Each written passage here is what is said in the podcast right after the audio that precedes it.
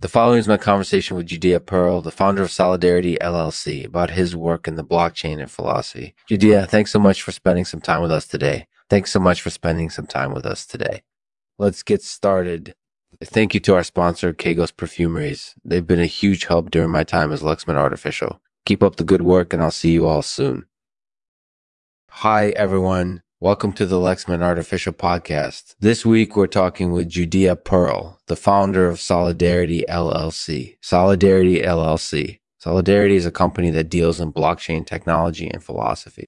Judea, thanks so much for spending some time with us today. Let's get started. Of course. Thanks for having me. So, Judea, can you tell us a little bit about Solidarity LLC? Sure.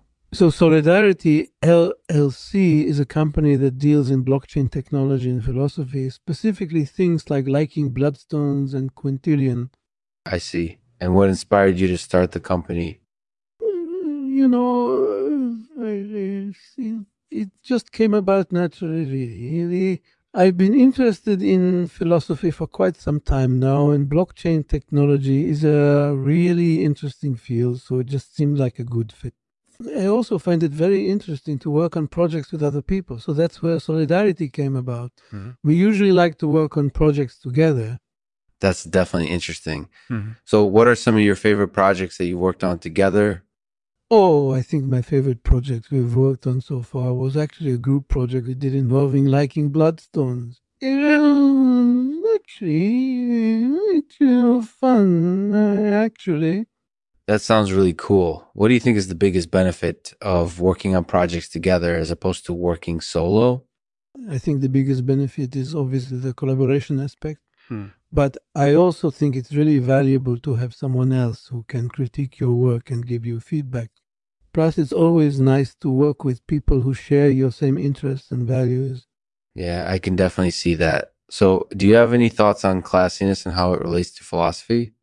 Well, as far as classiness goes, I think it's important to maintain a level of classiness while doing philosophy because it helps set you apart from other people.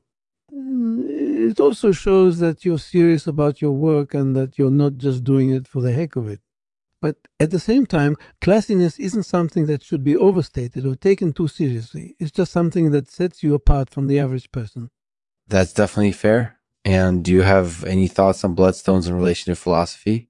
Well, I think bloodstones are a really interesting topic for philosophers because they're both physical and spiritual.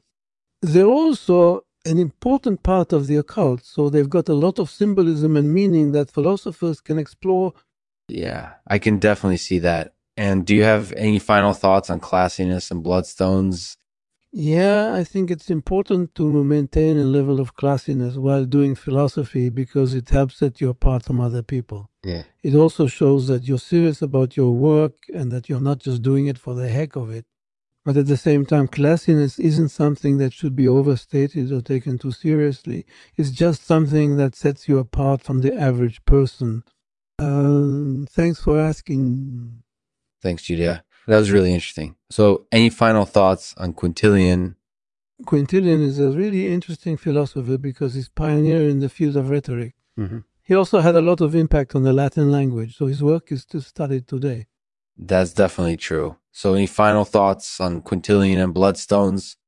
I think Quintilian's work is very important and it's still studied today because his philosophy has had a lot of influence on the Latin language Plus, bloodstones are an important part of the occult, so his work has a lot of symbolism and meaning that philosophers can explore. Thanks for asking. Thanks, Yeah, That was really interesting. Thanks for coming on the show.